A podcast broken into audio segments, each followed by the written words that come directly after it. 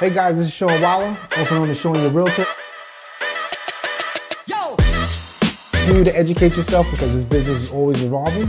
Just continue to learn.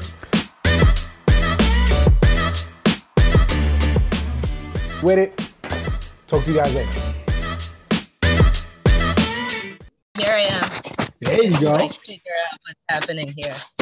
Yeah, it was it was, it was a mess today. No, it's all good. Don't worry. I get it. Don't worry. I was relaxing. I was Yeah, home. What? I said, uh, thank you for joining. Of course. Thank you for having me. Of course, of course. So I'm gonna do a little introduction, right? Uh I'm trying to I'm trying to still get a grasp of this thing. So welcome to the free game podcast, right? I'm Sean Sean Waller, also known as Showing Your Realtor. Today I have one of my favorite attorneys. I'm saying that out loud, Crystal. I have my favorite Yes. attorney on, Crystal Young. Um, I don't want to butcher your your law firm's name, so I know I'm gonna say it wrong, so I'm not even gonna say it. So can you give me a little introduction? Yeah, definitely. Sean, first of all, thank you for having me. Thank you for calling me your favorite. Of that course. means so much to me, of course, because you are one of my favorite real estate agents. So thank you so much. The feelings are mutual. Um, so my name is Crystal Young. I am a real estate attorney with the law firm of Suris and Associates. Uh, the firm is located on Long Island. We represent buyers, sellers, banks all over the state of New York. So that's Nice. enough. That's enough. That's it. That's enough. That's enough. I can go on and on. You know, I have a cat. I have a, you know, I talk about my favorite water. you know? we can But- definitely get into that. The, the more we go into it, we can get into that. I, I have to know the cat's name. What's the cat's name? Tyler, actually. Tyler. And he's he's actually 20. He's 20 Oh, years wow. old, like human years. Wow. I Wow. know, crazy. Tyler's been around for a Crazy, while, huh? right? 20 years. Tyler's just keep on ticking. He's not going nowhere. He just nowhere. popped up right next to me. He's not going anywhere. Yeah, good. Stay. We need you to stay around a little bit longer, Tyler. Definitely. Yeah. So, Crystal, today we actually closed on our first deal together, which was an interesting one, nonetheless. Yeah. But uh, I- Yeah. I'm glad I was able to, to to go on that ride with you. You made it so smooth. My my buyers are over the top, in love with the home. They are they're living the American dream now. I'm pretty sure they gave you a little background, so I won't go too too much into that today. Anyway, so so I started this podcast for a few reasons, right? Um, I'm always getting questions from different buyers, sellers when they come to me. They always ask, how do they even know what do they what do they look for in a real estate attorney? And how did they start the process with a real estate attorney? So if you don't mind giving me a little bit of insight, um, someone is looking for a real estate attorney, they call your phone. What is the first thing Crystal's telling them? Yeah, so the first thing I do actually, I ask them where they are in the process and um and also their experience, you know. So the first thing I personally want to know is it their first time because, you know, if I have a first time home buyer, I treat them or or respond to questions a little different than if it's their second time or third time or if they're an investor purchasing a home. Um, so when a buyer comes to me, first I ask, you, you know, is it your first time purchasing a home? Most times, yes, it is. I congratulate them because it is a big deal. I like to make them understand it's a very exciting process. Can Okay. you hear me? I can hear you. It sounds like your your your your video is like freezing in and out, but I hear the audio. But I think we're back on track now. So so definitely. So the conversation should be a little different between a first time home buyer and someone that's more experienced. Um, Yeah. By the first time home buyer, I, I work with a lot of first time home buyers, and the, the experience is always different, right? It's it's more exciting. Um, it's, there's always more, you know, at the closing table. It's just you can never, if you if you haven't been there, you can never really express the feeling, right? Um, so now a first in the one of the toughest things in this market, especially in this market right now, is for first time home buyers, is I feel like this the process is a little rushed for them now. So they don't really get to take everything in at the beginning, but they kind of catch up at the end. Um, so now, first time home buyer, should someone call you prior to them um, getting accepted offer on a property? How does that process usually work with a first time home buyer? Yeah. So I I get buyers at different stages. So um, it really depends on who's making the introduction. Um, a lot of times the agent will say, listen, I have a new buyer. The buyer doesn't have an attorney. We're at the beginning stages. We're waiting on a pre approval, but I just want to make an introduction to all parties right from the start. I love when that happens because it really sets the tone. Um, the client understands now that they have a team that's waiting for them, that's cheering them on. Um, so, so oftentimes I will get a buyer before they've even gone out to look for a property. They'll give me a call, and that's my opportunity to, again, congratulate them, you know, on the upcoming purchase, but then also to walk them through the process so they know what to expect. Um, so for me, what they should expect is that one, I come in after the pre-approvals complete, they found a house and the inspection's done. The seller's attorney prepares the contract.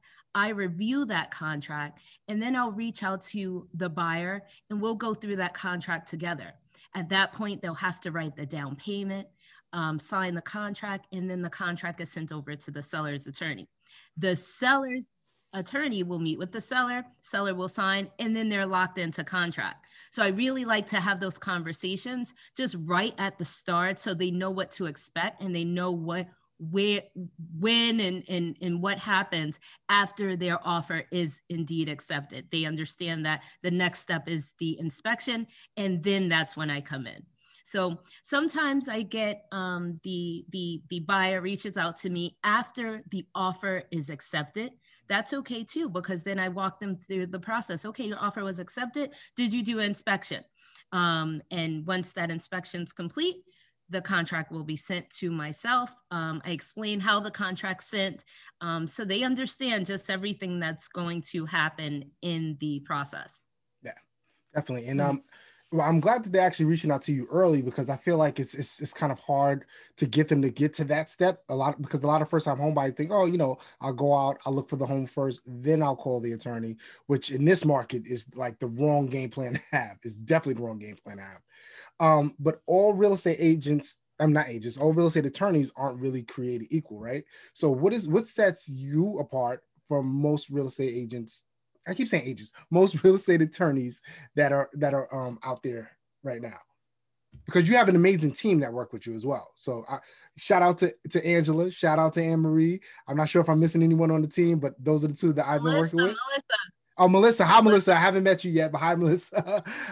so yeah let them uh, let the um let the audience know what why is it so important to have a real estate attorney with a team? Listen it's so important to have a real estate attorney with the team because we are often at closings you know sean you and i we had a closing today um, the closing took a little time you know we're waiting for funding approval we're waiting for wires um, so during that time, you know, I'm with the client, making sure they feel comfortable. They're signing documents. Um, I'm giving them my undivided attention. So, but at the same time, we have contracts coming in. We have clients that have questions that they need answered.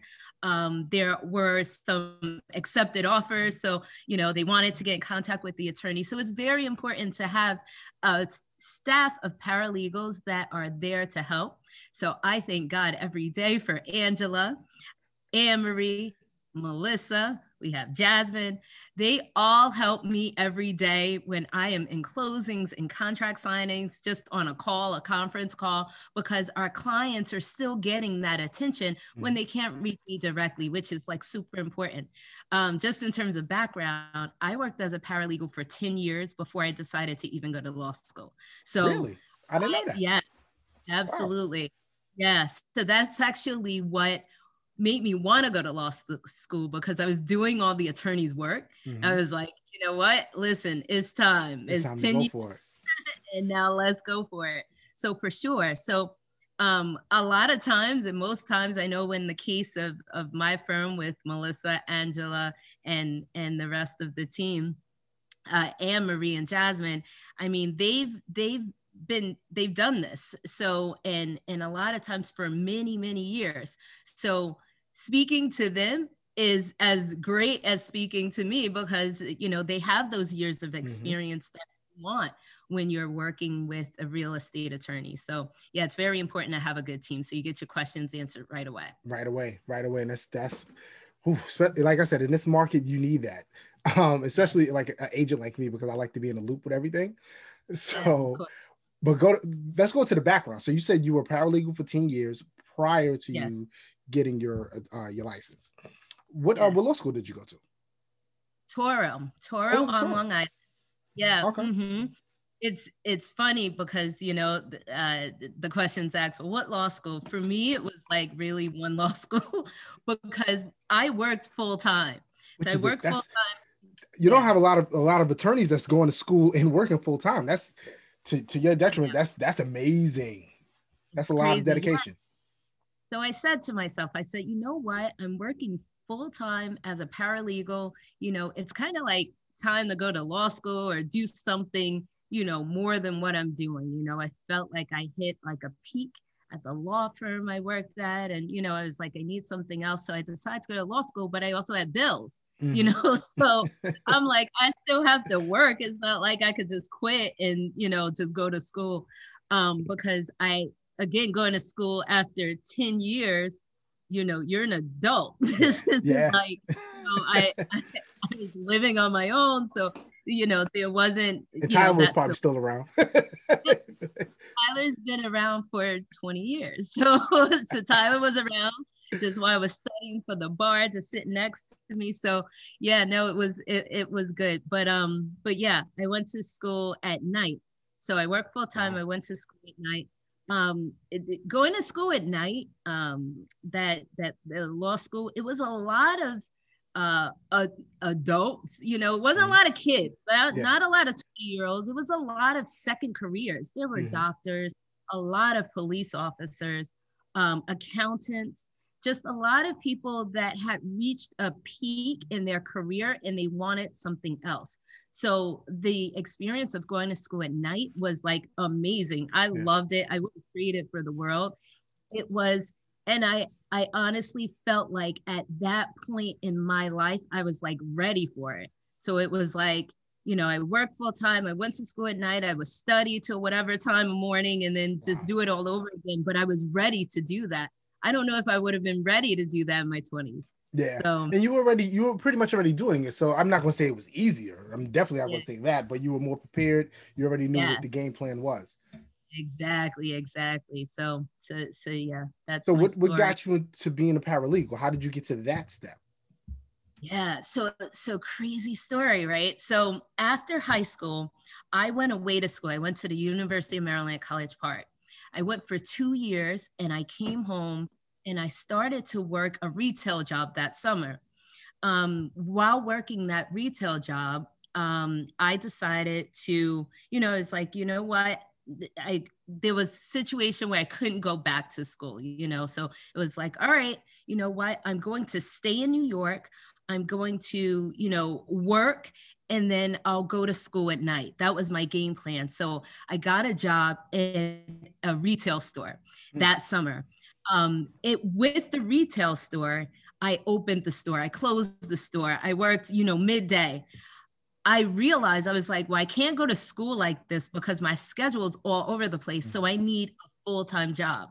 So there's something called, I mean, I'm probably showing my age, but there's something called the penny saver.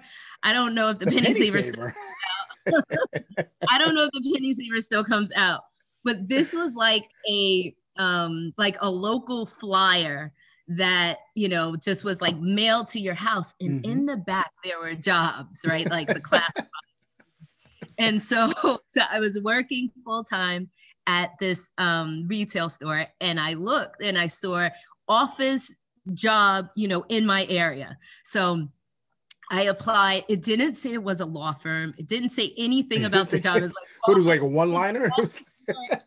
office work and I think it said nine to five. And for me, that nine to five was like, that's all I needed to hear because I was like, I need a job where I'm not open and closing my schedule all over the place because I want to go back to school. So I applied for the job. It literally was like fax your resume. I happen to have a fax machine in my house. I faxed my resume like so old, definitely telling my age right now. So um, over. They called me like the next day, can you come? And they gave me the address. The address of the place was right across the street from my retail job. So oh, I didn't even know, like, yeah. So in the classify, it was just like the fax number and just like office work. So it didn't say it was a law firm, didn't provide an address. It said it was, you knew because it was in the penny, the local penny saver that was local. That was local, yeah. you didn't happen to be across the street. Crazy story. Wow. So now, um, and I find out it's a law firm. I go, I interview, I get um, I get hired on the spot to be a bookkeeper's assistant in a law firm.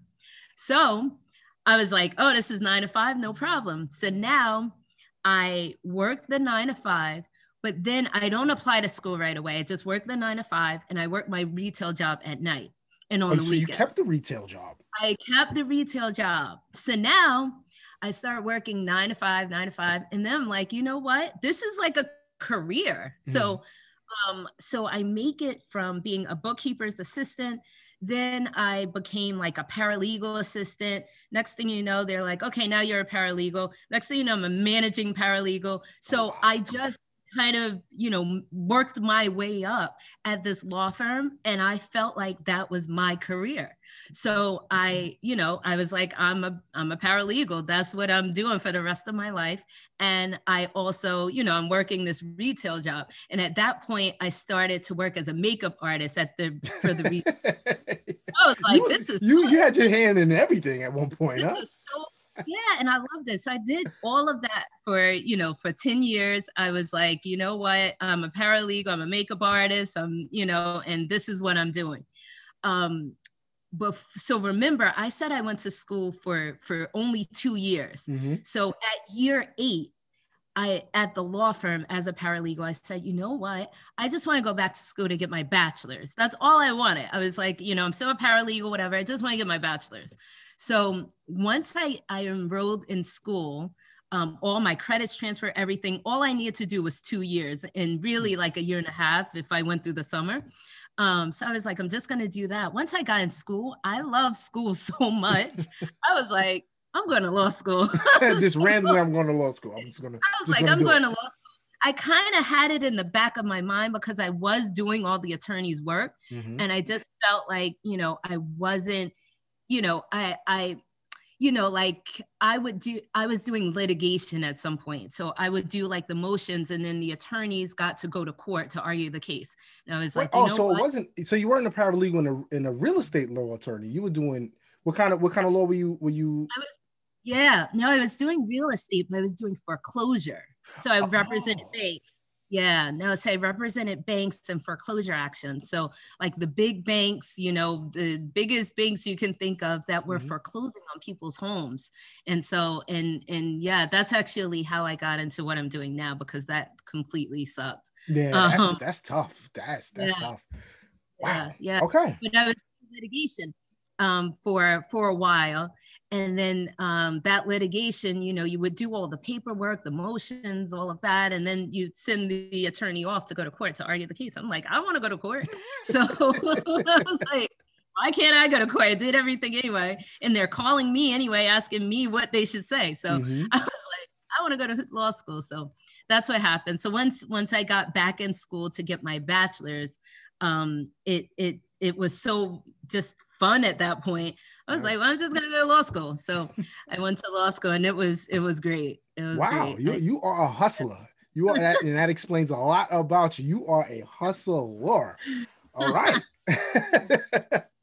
well, like I said, story. I haven't told that story in a while. I told you it was gonna be. I told you this was gonna be a little different. I'm going. I already know the pet's name. I know Tyler. Me and Tyler cool. I, I know everything already. so let's get to get back into real estate, right? That's why we that's why we're here. But um, so there's there's a huge difference between representing the seller in the transaction, representing the buyer mm-hmm. in the transaction. Right. You already explained the buyer side, like the initial phone call, how that works. Now back to the seller side. What do you usually what questions are usually asked when you're representing the seller in the transaction at the initial phone call? Yeah, so the seller just really wants to know how much money they're getting. it's just about the bottom line. That's all I care. So, no. So so represent the seller. The seller kind of runs the transaction, and so the seller's attorney prepares the contract. Um, that's sent over to the buyer's attorney. Um, and the seller really, I mean, once they're in contract, they can really kind of sit back, pack, you, mm-hmm. you know, kind of, you know, get their get their lives in order, figure out where they're moving, you know, at that point, because the buyer has to, you know, a lot of times they're taking a mortgage. So the buyer's applying for a mortgage. The buyer is, you know, buyer's attorney orders a title report and ensuring that, you know, title is clear. So, so the buyer has a little bit more to do on their end. So the seller, you know, they enter into contract and then what they want to do is order their payoff. So if there's a mortgage on the property, they'll have to order a payoff. So when you're selling a property, it's important to know the things that you're responsible for. Mm-hmm. And so you're responsible for, of course, clearing any title exceptions. So there could be things such as, you know, maybe your fence is within your property line. So those things can come up on the title report on the survey. so maybe you mm-hmm. have to Right. So maybe you have to get a affidavit from a neighbor neighbor just indicating that, you know, hey, I won't claim rights to that portion of the property that, you know, where the fence is is incorrectly located. Um, maybe you'll have to work with a prior um, prior on a prior mortgage. Maybe you refinanced and mm. a mortgage was paid off but the mortgage is still showing of record. Um, if it's still on record you may have to call that prior mortgage company and get you know a satisfaction of mortgage. So on the seller's end if there are no title issues you kind of just order a payoff letter and then you wait until the sell the buyer's approved for a mortgage and titles clear um, but again, if there are some title issues, then those title issues have to be cleared okay. um, by the seller. Now the payoff, the payoff is ordered as soon as you, as soon as the contract is fully executed. That's how that's how quick it's ordered. Ideally, it is. So you have an idea of how much money is coming back to you. So I like to tell the seller when we sign the contract, hey, just order a payoff letter good through as far out as the bank will allow, which is usually about 30 days. I'll tell them to order a payoff. So at least we know. Um, sellers also, in addition to paying off that mortgage, they have to pay New York State transfer tax. And if the property is located in one of the five boroughs in New York City, they also pay New York City transfer tax. So you take into account the fact that they have a mortgage to pay off, they have um, New York State and New York City transfer tax. Mm-hmm. They have real estate commissions to pay, an attorney fee, and some title closer fees uh, called pickup fees. Those are all the fees associated with selling your home. So mm-hmm. we like to get all those numbers together so the seller has an idea of how much they're netting at the closing. So on the seller's end, that's really what we're working on while we're waiting for the bank to approve the buyer's mortgage. Yeah. Yeah. Mm-hmm. And, you know what's um what's really interesting? Most people don't realize that you have to order title for the, the buyer and the seller are both ordering title. And a lot of people don't don't realize that going into the you know into the deal. Um now title always has to be clear. Well, so title always should be clear. There should be no violations on the title, nothing of that sort. Um yeah. So the buyer, the buyer's attorney orders the title report. But in terms of clearing title, both the seller and the buyer are working to ensure that title's cleared. So the title is ordered only by the buyer because the mm-hmm. buyer ultimately is getting title insurance. Yeah, that's what um, I meant. I'm sorry. Yeah, no, you're great. Um, amazing. Yeah. The buyer and the seller, they're both working with the title company, but it's the buyer's title company that the seller is working with. Mm. Yeah. And, and, title could be interesting. I had a, um, a transaction uh, maybe a year and a half ago. Um, the a lady was selling her home. She was moving to Memphis, and her ex husband was still something with him was still on the title, but mm-hmm. they were divorced for like 20 years. So yeah. that find him in wherever he was at. He had to get an affidavit, sign it. It was a mess, and, and yeah, it was it was a total mess. And they they they were not on the best of terms. So that right. that that conversation was just was was very interesting. yeah, there there are things that come up um, like that and you know you you just have to kind of deal with them you want to sell the property so sometimes you know you get you get a little pushback you know why do i have to call like i'm sure in that mm-hmm. case what do you mean we've been divorced yeah, for 25 you heard all years. the business all the why business do, yeah, exactly. why do I have to call? Why is that my job? You know, so uh-huh. and it's it's fine. You want to sell your house, you'll get it done. And they always, you know, you always get it done. So so it's good. It's good. But yeah, some strange things come up on title sometime. And yeah, and, and, and it could be like a confusion with if you have a common name that could come up as well. I've noticed that um if you have a, a real common uh, like a like a like a I don't know, I don't want to say anyone's name, but Gary uh, Smith. yeah, Gary Smith. And there's yeah. 50 Gary Smiths in the town of East Meadow you have to yeah. figure out, go down the line and, and, and, and check off the boxes. Yeah, that's that's the truth because the title company just runs what's called a name search. And so if you have a common name, your title report may be, you know, 100 pages mm-hmm. because it's the, the, you know, the the the common name. They're running a name search. So most judgments or pretty much every judgment is attached to a property so what we do we contact the client and say hey mary or gary smith gary smith have you ever lived at X address? If they say no, then at closing, you just sign an affidavit saying these 100 judgments are not me because I never lived at all these addresses Gary Smith's judgments are associated with. Have yep, you ever had a situation a- where the person said it wasn't them and it actually was? Yes. Oh, of course. now, how does how was something like that handled? you know what's so crazy? So, like, um, when we talk about, um, you know, a seller, the seller, um, you, it's easy to pretty much know if it is them or not, right? Mm-hmm. Because the uh, the judgment is attached to the property that they're selling. And so you know it's them because they're selling that property and the mm-hmm. judgment's attached to the property. But I had a couple of situations where they said, oh, it's not me, it's not me. But when we get to the closing, the title closer has their ID, their driver's license. Mm-hmm. And the driver's license is not the same address that they're selling, it's a prior address, which is fine. Mm-hmm. But they said that they didn't live at that address, oh. but the oh. title closer oh. called, yeah. And so so that's happened a couple of times. That's it. it's like you got they're like, well, this isn't the same ad, you know, this isn't the mm-hmm. address that we're selling. But I get it, but you said it's not you, and it's clearly you. I mean, get a new, uh, updated. Yeah, get an updated ID if, you, if you're going to do that. That should be that should be the first sign to look into your wallet. I have to change. I'm changing this before we close. So how? Yes, so what happens exactly. in that situation? Is the closing postponed? Like, how did he? Not that? Yeah, no, not necessarily. Um, a lot of times, judgments, because things such as like parking tickets become judgments, or red light tickets now become ju- judgments. So a lot of t- uh, credit cards, you know, become Child judgments. Stuff like that. Yeah, things like that. So a lot of times, or most times, the judgments that are not attached to the actual property that's being sold are minor judgments. So anytime that's happened, it's been like a old credit card because remember these are like it's attached to an old address. So it's mm-hmm. like an old credit card it's an old parking ticket. And so what the title company usually does is collects double.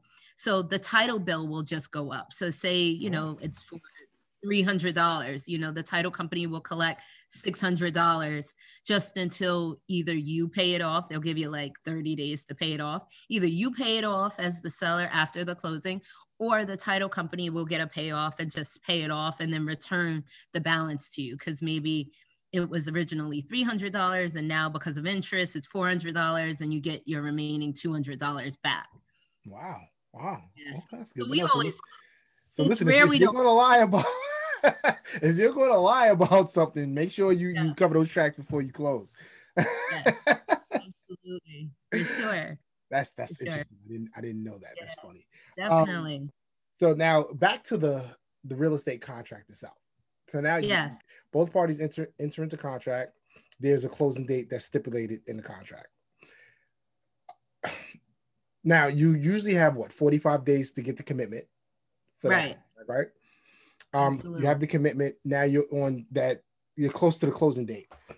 Yeah. Um, what I what I like to explain to my buyers or whoever prior to going in, I'm like, listen, you have an on or about date, so you have a 30 day window that you can stretch out this deal if you need to. Now, eh, so now you exercise that on or about date. You're past that that window. What's next if if if you're having issues with funding, something something comes up, what is the next step for someone after that on or about date? Okay, so um, so after the contract, what we say expires, quote unquote. So you have an on or about date. So just to explain what an on or about date is, if you have a contract with an on or about date of say today's date, February, February, February 18th, right? Um, your contract is on or about February 18th. Say you're purchasing a property, you're clear for a mortgage, the seller is still living there and not ready to go the seller may say, listen, I'm going to exercise my right to extend the date another 30 days. That's what on or about means. On or about means you can close anytime up to 30 days after the stated date in the contract. So if the stated date in the contract is February 18th, both parties have until March 18th to close, right? So if the buyer is ready to close and say the seller isn't ready to close. Now we're at March 18th. Mm-hmm. The buyer can serve, or the seller also, either party can serve what's called a time of the essence letter. That time of the essence letter demands a closing date. So you want to send it out at least 10 days out. Most mm-hmm. attorneys like to send it 30 days out. And so this oh, is actually you, you, would give it another 30 days. I didn't know you could stretch it out that long. You can stretch out as long as you want. Yeah. Oh, wow. And so the party that's that's uh that's serving the time of the essence letter can, you know, a lot of times the seller understands that it's really just the bank that's mm-hmm. causing the delay. So the seller is going to, you know, maybe serve a time of the essence letter giving 30 days. The, uh, minimum 10 days because you want to what case law says is that you have to give a reasonable time. A reasonable time is not five days. It's not really seven days. At least 10 days. You can serve it 10 days 15 days. Now the attorney always is going to reject the letter. They're mm. going to say listen you know what's happening here. My client isn't intentionally delaying this. My client has the same interest in that. They want to rid themselves of this property or you know proceed with the purchase of the property but depending on what side they're on. Mm-hmm. but there are obstacles that are in the way. So the attorney will reject the letter but that's definitely a means of accelerating the closing um, serving a time of the essence letter. Now when that date comes up in the time of the essence letter even if it's rejected um, you can then, uh, if you're representing, say, a, a, a buyer, mm-hmm. right? The buyer serves the time of the essence letter on the seller. You can then demand the return of your down payment back, saying, listen, you're oh. in default. I gave you another 10 days, 15 days. You know, I want my down payment back. I want to get out of this contract. Most buyers aren't going to do that. They're just going to wait because mm-hmm. usually the seller wants to sell the house. Usually it's a case that the seller just needs a couple of more days just to get, you know, the last bit of things together um, in terms of maybe moving, maybe closing on their new home. So a lot of times a buyer isn't going to walk away.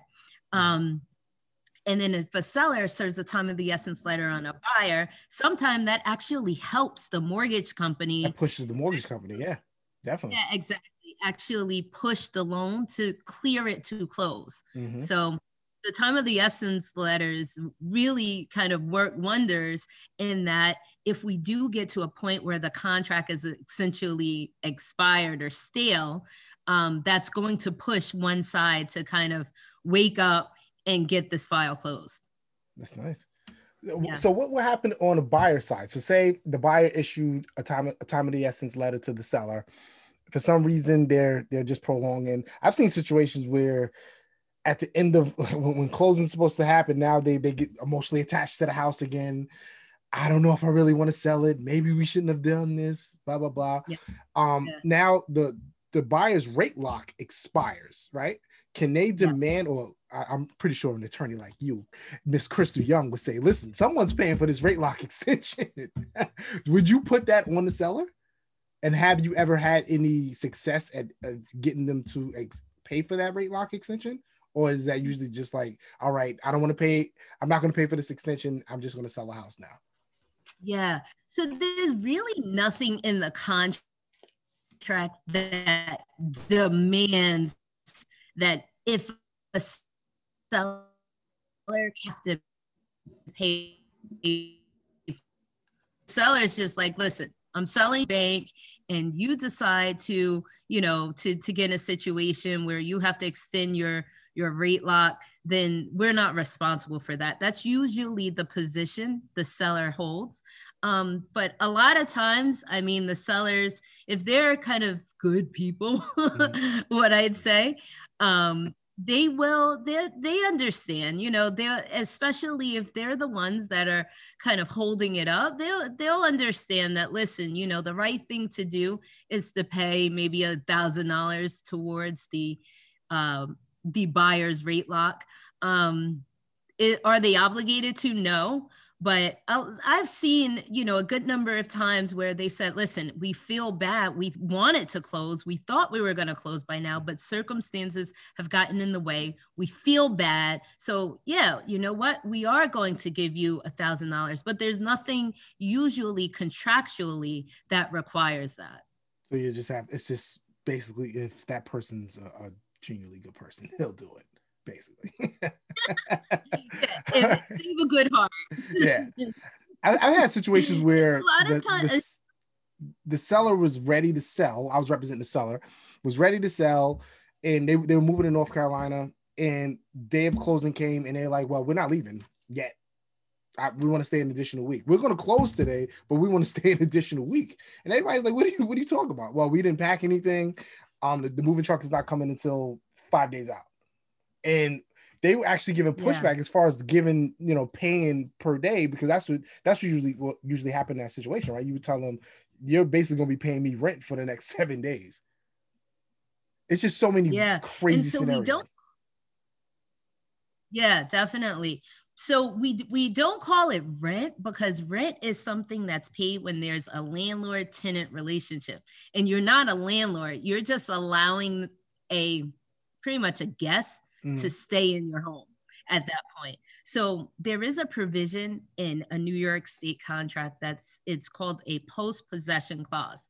What it says is that a seller is allowed up to five to seven days to remain in the property, um, but they have to pay your mortgage per diem. And so your mortgage, because you start paying your mortgage, whether you know it or not, from the day you close, mm-hmm. the mortgage interest something that comes right out of your loan. And so, what the seller would essentially have to do is pay that prorated uh, daily per diem, like that that monetary value. It's maybe fifty dollars, whether it's ninety dollars, whatever it is. So they're paying that for each day. Yes, sometimes sellers will say, "Listen, I will close, but and remain in the property, but I don't want to pay you your mortgage per diem interest mm-hmm. for you know that daily rate. Um, at that point, the buyer can decide. You know how important is it for them to to close. um, you know because th- that's something we have to consider too you know do you want your rate lock to expire and you have to then pay rate lock extension fees or do you want to close now before your rate lock expires and allow the seller, you know, three or five days to remain in the property? Um, now, do you hold money in escrow? The, would, would that be another thing yeah. that you hold money in escrow for? Of course, yeah, you hold money in escrow because what you're going to do if the seller decides to remain in the property, you're going to do what's called a walkthrough yes. on the morning of closing. But then you're doing a walkthrough, you're testing plumbing, heating, electrical, but you can't then say that the house is vacant and broom swept because mm-hmm. the seller's remaining in the property.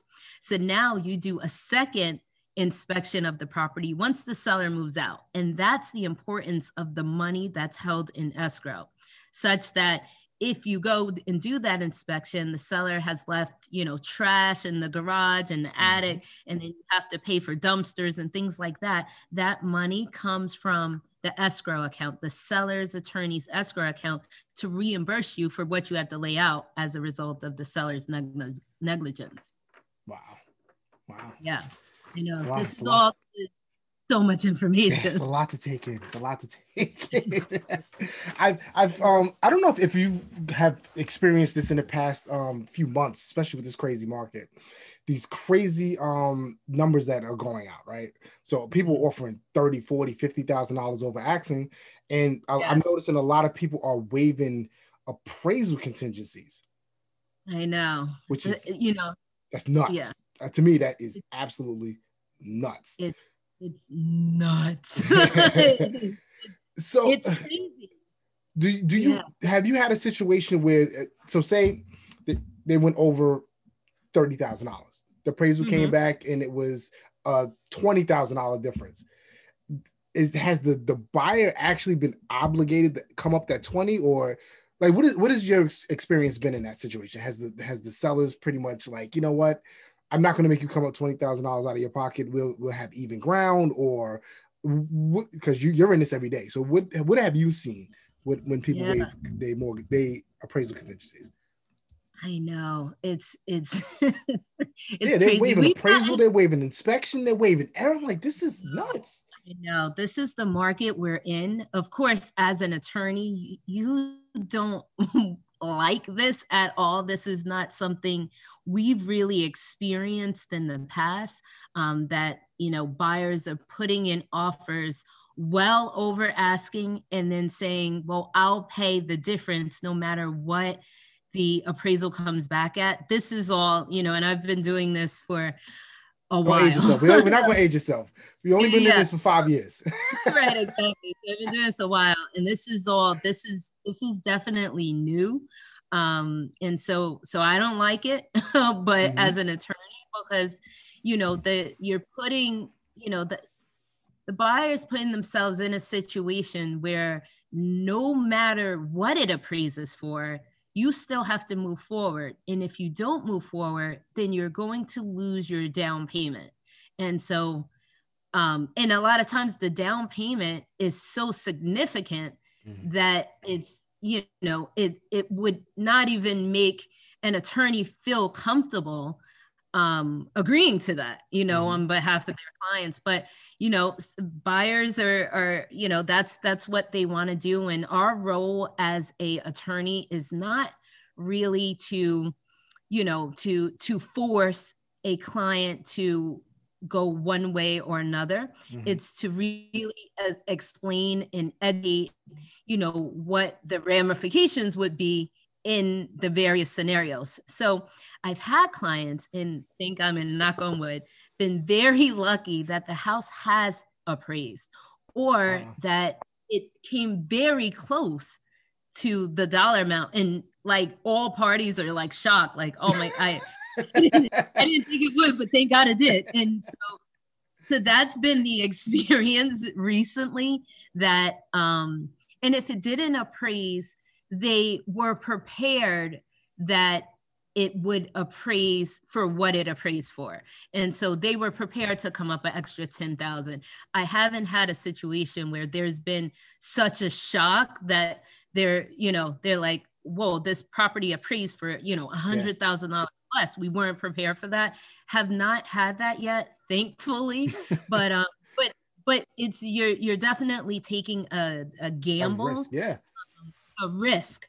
So I, I don't like it. You have to be prepared if it does come well under to be prepared to potentially lose the down payment. So Mm. it is like gambling and and and I'm not a gambler. So no, neither am I. I like I like having my money. I don't I don't like playing with no way.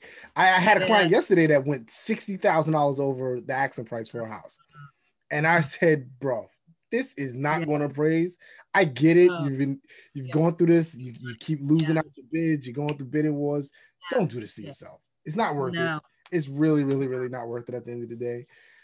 But you know, he they listened to me. Thank, thank goodness, because no way this thing was going to appraise sixty thousand dollars over the asking price. No way. Um, and what's is I've been, you know, remember I was on the other side of this and the foreclosure. The foreclosure so when the market crashed, I was like in the midst of of you know working and representing banks and foreclosure actions and and it was just it was so just a, a, terrible time for like a lot of people. And so that's something that i think about a lot when um, you know the $60000 over asking and things like that. Um, if it even if you can afford $60,000 over asking, you know, and it appraises for $60,000 under, do you want to be that much underwater, let's yeah. say? Yeah. You know, in the case of what happens if, the what ifs, you know. Yeah, because uh, eventually everyone thinks I'm going to be in this house forever, nothing's ever going to happen, but mm-hmm. life happens. And exactly. You know what? Uh, you never hear from a real estate attorney's point on this matter. What do you because you, you've seen the other side. How yes. what is your projection of this this crazy market that we're in? Because it's going to go south eventually. Yeah. Do you, do you yeah. see like those foreclosures happening again? Do you think a lot of people are just going to be underwater? Do you think this bubble's just going to just pop? What, what is your your take on that? Yeah, and so I've spoken to a lot of attorneys just to kind of see, you know, what their take on it is as well. And I think a lot of us um, feel that, you know, and I can't talk for everyone, but um, we feel that there may be, you know, sort of what happened, but not to that extent mm. um, because of, you know, at in 2000, what was it, 2006, 2007. Mm-hmm. Right, exactly. During that time, um, what happened is that a lot of um, of our buyers were taking adjustable rate loans and then those uh, those those those uh, uh, interest rates started to adjust at year five or six or seven or whatever it was um, and then they couldn't afford their mortgage. And so that's kind of what happened. And also, you know, banks were anyone could get a loan at that time. Mm-hmm. Like you didn't even really have to show income. And so that's why that mortgage crisis happened at that time. Now we're talking about maybe putting in offers, you know, well over asking and all. So it's it's different. Mm-hmm. The interest rates are so low, they're fixed you know it's you know is it going to be that kind of like it's it, we're not really in that wow wow west in the sense that we were then mm-hmm. um in that there again anyone could get a mortgage and you didn't even have to show income adjustable rate loans all of this you kind of was waiting for something waiting to happen. to happen yeah yeah, you knew at some point someone wouldn't be able to pay their mortgage because they never even had to show income in the first place. Now the banking industry is so regulated that you know, I don't think it's ever going to get to where it was, but mm-hmm. there's a chance that, you know, uh, what, you know, what they say, what goes up must, must come, come down. down. Perhaps, but knock on wood, I just don't think it's going to be as, um, you know, horrifying as it yeah. was back back in those those years past because um, we're kind of doing things a little different. It's it's really just this appraisal thing that really creates that uneasiness mm-hmm. for us because we know, like you said, Sean, there are um, situations that occur that you know now it's time to sell your house, but now you're underwater. Now so you're underwater, yeah. We foresee, you know, more short sales and things of that nature. Mm-hmm. Yeah, well, I'm glad to get your take on that because I I've never heard a real estate attorney actually give their perspective. So that thank you for for that for yeah. your insight because you you've seen all the sites. well, to get back on a happier note. Yes, yes, yes. So I met Crystal, right? Well, let me let me let me let me tell you how Crystal came in my like social media like sphere, whatever. So I'm going through social media and I'm keep I keep seeing these boomerangs I'm like, who is this real estate attorney? Every time I'm seeing people posting these boomerang, I'm like, I gotta get in one of these boomerang. I'm not even a boomerang guy. That's not even my thing. But I gotta be in the mix, right? So I said I have to reach out to her. I think um I think it's been almost a year. I think I we met each other pre yeah, it was it was right before um COVID, right? Yes, definitely. Yeah, and we just started like really doing business now. But how did you start on your social media journey? Yeah, so so the social media journey. I mean, for for a real estate attorney or any attorney, you know, we're um, you know, we're we're told not to advertise or do any, you know, so you have, you know, there's all these rules and regulations as an attorney. It's so not to advertise at all. Not like, at, I mean, no. not not advertise at all, but yeah, yeah, it's just um, it's regulated. So the Okay. things you have to say and the things you have to put. So at first, I I always wanted to post, you know, pictures of the clients. I always took pictures with the clients. Um, so, but I never did because I was like, well, I got to find out what the rules and regulations and you know, and and just in posting and do I have to get a consent sign form and you know, and all of that. But then over time, you know, the um, I would take the picture, and sometimes the clients would post the picture and like tag me, and then mm. maybe I repost them, whatever. And I was like, you know what? And so it started really with pictures. So I would just post the picture of me, and we pose, whatever. And then when Boomerang came out, I think I just did it with one client, and we posted a boomerang. And we were just doing it, and I was like, that's fun. Next thing you know, I was like you know, maybe I'll attach this to music. You know, I downloaded an app and I, d- I would download music and and then I would attach it to music and and post it and write a little thing. And so now it's kind of like a gift to the clients. Yeah. Like the clients look forward do to they come it. in? I mean, do they come in looking for that? it, it, sometimes if they know that I do it, a lot Mm-hmm. of times the agent gives them, uh, or maybe the mortgage professional, whoever referred them over, sometimes give them a heads up. Like, listen, don't show up to the closing with sweatpants because Chris doesn't want to do the boomerang. And they're I like, almost showed up in sweatpants today. See, good thing I didn't show up in sweatpants. exactly. So, so dried. they'll give them up. I never really say anything, but sometimes they're like, oh, you know, I'll say, all right, so now we do this thing, you know, and we'll, you know, go up front and like and take a and do the boomerang. Um, and then they're like, oh, you know, Sean told us that, you know, you were gonna want to do something like this. So it's cool. You saw today in our closing. It was great because, you know, I asked the client, well, what song do you want me to use Mhm. that you know is fitting for how you're feeling about buying your first and that's a great home. touch. I, you you just started doing the songs, right? I don't think you. Yeah, It hasn't been that yeah, long.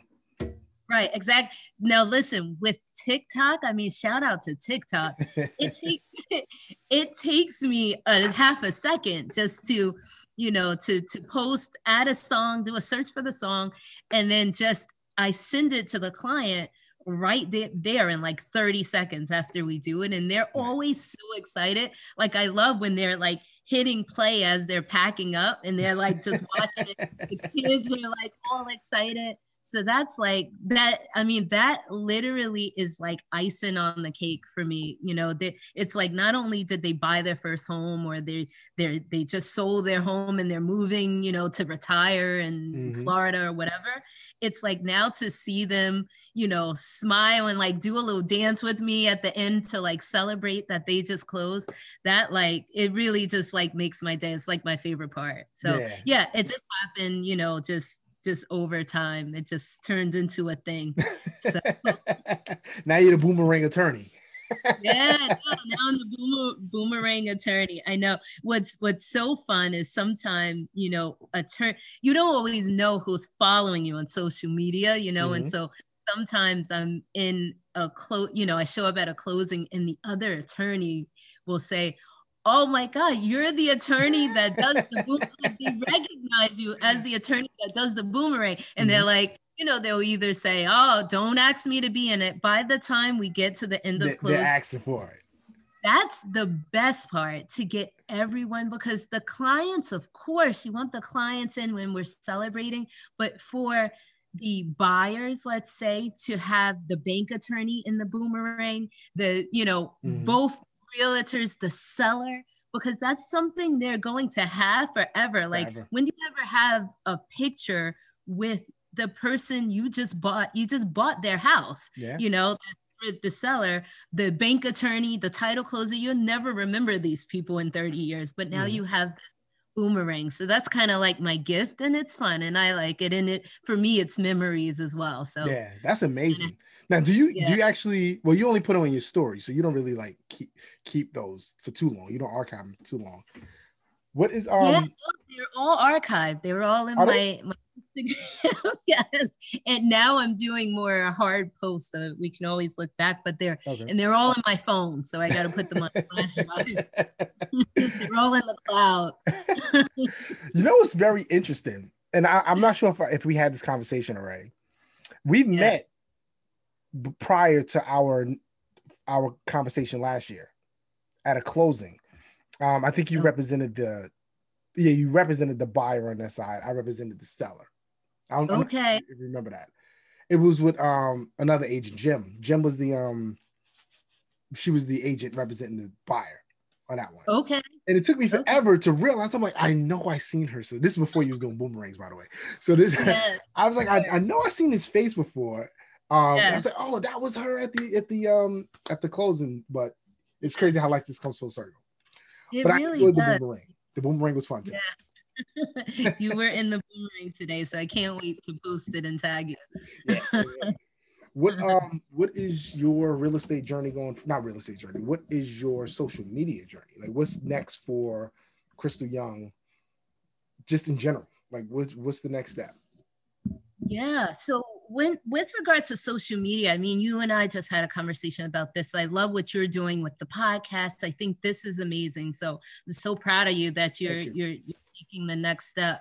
Um, for me, with real estate now, and and as it relates to social media, I want to now move from. I'll always do the boomerangs because of You have to. You obvious can't you can't go away from Right. it. You have to. but now I really want to give more value to to to everyone, you know. And Free so game, Crystal. That's why I call it the free game podcast. Yeah, no, it's So true. It's game. true.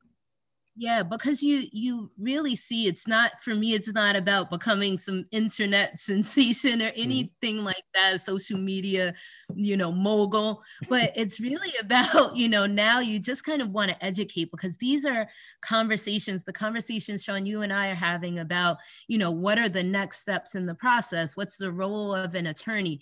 those are things that people really don't know. A lot of times, the first time you're ever interacting with an attorney, unless you've been in trouble with the law, um, is really, you know what I mean? Like you, there's, you really don't have a need, let's say, for an attorney until something happens. Mhm. So now, you know, when you go to buy a house, a lot of times it's the first time you're even even working with an attorney. So why do I need an attorney? One, because you know, I am I in trouble? no, I don't get it. You know, I sign contracts all the time, your cell phone contract and all of this. I mm. don't need an attorney. Why I need an attorney to buy a house?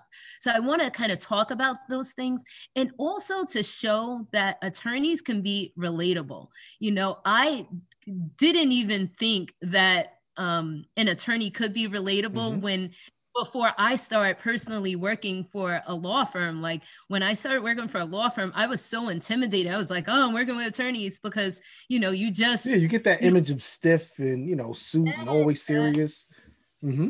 Yeah, for sure. So I just want to make it as comfortable as possible. You know, a lot of times, you know, people maybe make fun of me, my, uh, you know, people in my office. I'm like, yeah, girl, you know, and they're like, yeah, girl, you know. So when I'm talking to the you know, I'm like, yes, you know, like just almost like they're, you know, like we're friends, you know, Mhm. obviously I have a very important role in making sure you're legally protected, but I also don't want to talk to you all stiff. It's not even my personality to do so, you know. So we're just know I'm going to get the job done like any attorney, but we also can talk and you can talk to me and like, yeah, girl, listen, I'm stressed. And I'm Mhm. like, girl, I get it because when I bought my house, I was stressed too, you know, and to like have those kind of conversations that are, you know, just, um, just, just, just very, very so I want to show more of that on my social media too. That you know, That's it cool. doesn't have intimidating working with. And it's where I'm going with it.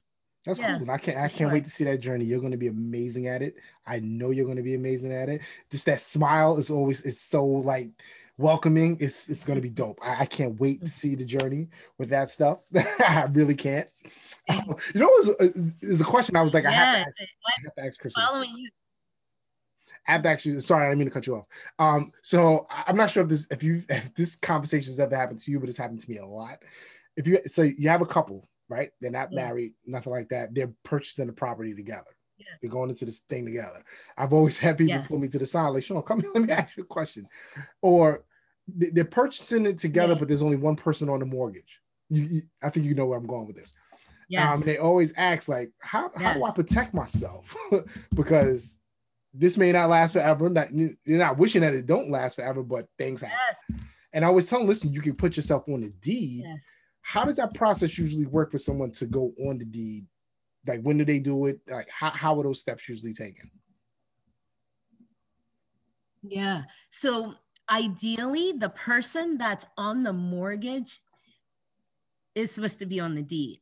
So, but the person that's on the note so you can have one person on the note and two people on the mortgage. The mortgage is the security in the property. So we when we say mortgage, we think of that's the person that owes the debt. That's the person that's on the note. The person that's on the note owes the debt. The persons or persons that are on the mortgage are the persons that are really supposed to be the owners of the property. So the mortgage and the deed are supposed to match. Um, now, how do you protect yourself? Um, we have, you know, uh, two buyers, uh, not married. Um, you definitely both, if you're contributing to this property um, financially, uh, maybe you know a portion of the down payment comes from you know both parties, then you both definitely want to be on the deed. Um, if for whatever reason you can't be on the mortgage and the deed, you want to enter into a separate agreement that says that, you know, listen, I've contributed this amount towards this purchase of this house. And, you know, obviously I want to recover that amount in the case of a when, when is that you know? When is that, so, that, that, um, that document signed? that would that needs to be signed as soon as that money leaves one account to go to the next before that money leaves one account to go to the next but ideally for you know for us attorneys we like to see that any party that has interest in that property um, is on the mortgage and the deed. They don't have to be on the note because maybe their credit or whatever. They could be a non, you know, contributing uh, uh, borrower. And mm-hmm. so that person would be on the mortgage and the deed. So now, in the case that the house was to be sold because of, you know, a relationship that has now fallen apart, um, then now both parties will recover. Now, 50 50 now, if the agreement isn't a 50 50 split, mm-hmm. then the deed should be generated in the way that it's 1%, 99%, 49%, 51%. and so percentages, I know. That's petty. It's it, That's petty. I know. It's, it's crazy. It's crazy. But, but it's done. I mean, most times it's 99%, 1% in the case that there's because sometimes we have a case where someone you're using someone's uh, just their income because you mm-hmm. can't qualify on your own but really it's just your property. So you're using their income. In that case it's like 1% for the person using their income and then 99% for the person's actually going to be responsible. But again the case of a, a boyfriend girlfriend relationship you want to enter into some sort of an agreement or both parties should absolutely be on that deed um, with percentages attached to it or not. If percentages aren't attached to it, then it's deemed 50 50, and that's how the proceeds will be split at the end of the day. Yeah, listen, I know that's Bay. I know I know you in Love is Lame and all that now, but you better get attached to something because I've yes. seen it. I know Crystal's probably yeah. seen it. It goes south and it gets ugly. It gets really terrible. yeah. Yeah I know. I know. Yeah, there, there are so many stories where you know when you're you don't always consider and so you know they're they're very important because you never know what will happen in the future mm-hmm. definitely definitely. All right, Miss Crystal Young. I think that's all the questions I have for you. Awesome. I, I, appreciate your time. Yes, this was amazing. Definitely. Awesome. Sean, I'm so proud of all that you're doing. Good luck with your podcast. Thank Good you. luck your real estate. You're out here killing it. And I'm so proud of you. Keep doing it in any way I can be of assistance. Uh, of I course. Will. I listen, when once this whole COVID thing is um over behind us, hopefully soon. I want to do maybe some seminars with you, maybe some first time home buyers. We could get in front of, you know, we could, we could get in yeah. front of some people and really teach them about just this this this thing called real estate, right? So they can start generating some some generational wealth and really start ownership. I'm all about ownership. I want everyone to own as much as they can if they can afford it, and if not, we'll you know get to those steps eventually. But thank you. I'm so proud of you as well. I had my thank first you. boomerang today. I'm like submitted in like the Hall of Fame. I'm taking it. Definitely. well, so, so make sure I tag you. thank you. Well, tell everyone how they could um, actually reach out to you if you're looking for a real estate attorney. I recommend Crystal all the time. All, all, all the time. She didn't pay me to say that either. Um, she's the best. How can they reach out to you, Crystal? Yeah, no, that's awesome, Sean. Thank you so much. So um, you can find me on social media outlets. I'm Crystal Young, but my Instagram is at crystal.younglaw. Um, you can also reach me at my office, 631 423 9700. Um, I'm crystal at surislaw.com. Um, and so, yeah, you can always DM me if you follow me on Instagram, and I always will respond. So, thank you so much again, Sean. I appreciate You're you. You're welcome. Thank you. And I'll be talking to you soon. Okay, sounds good. Thank All you right. so much. Bye. You're welcome. Bye, guys. Bye.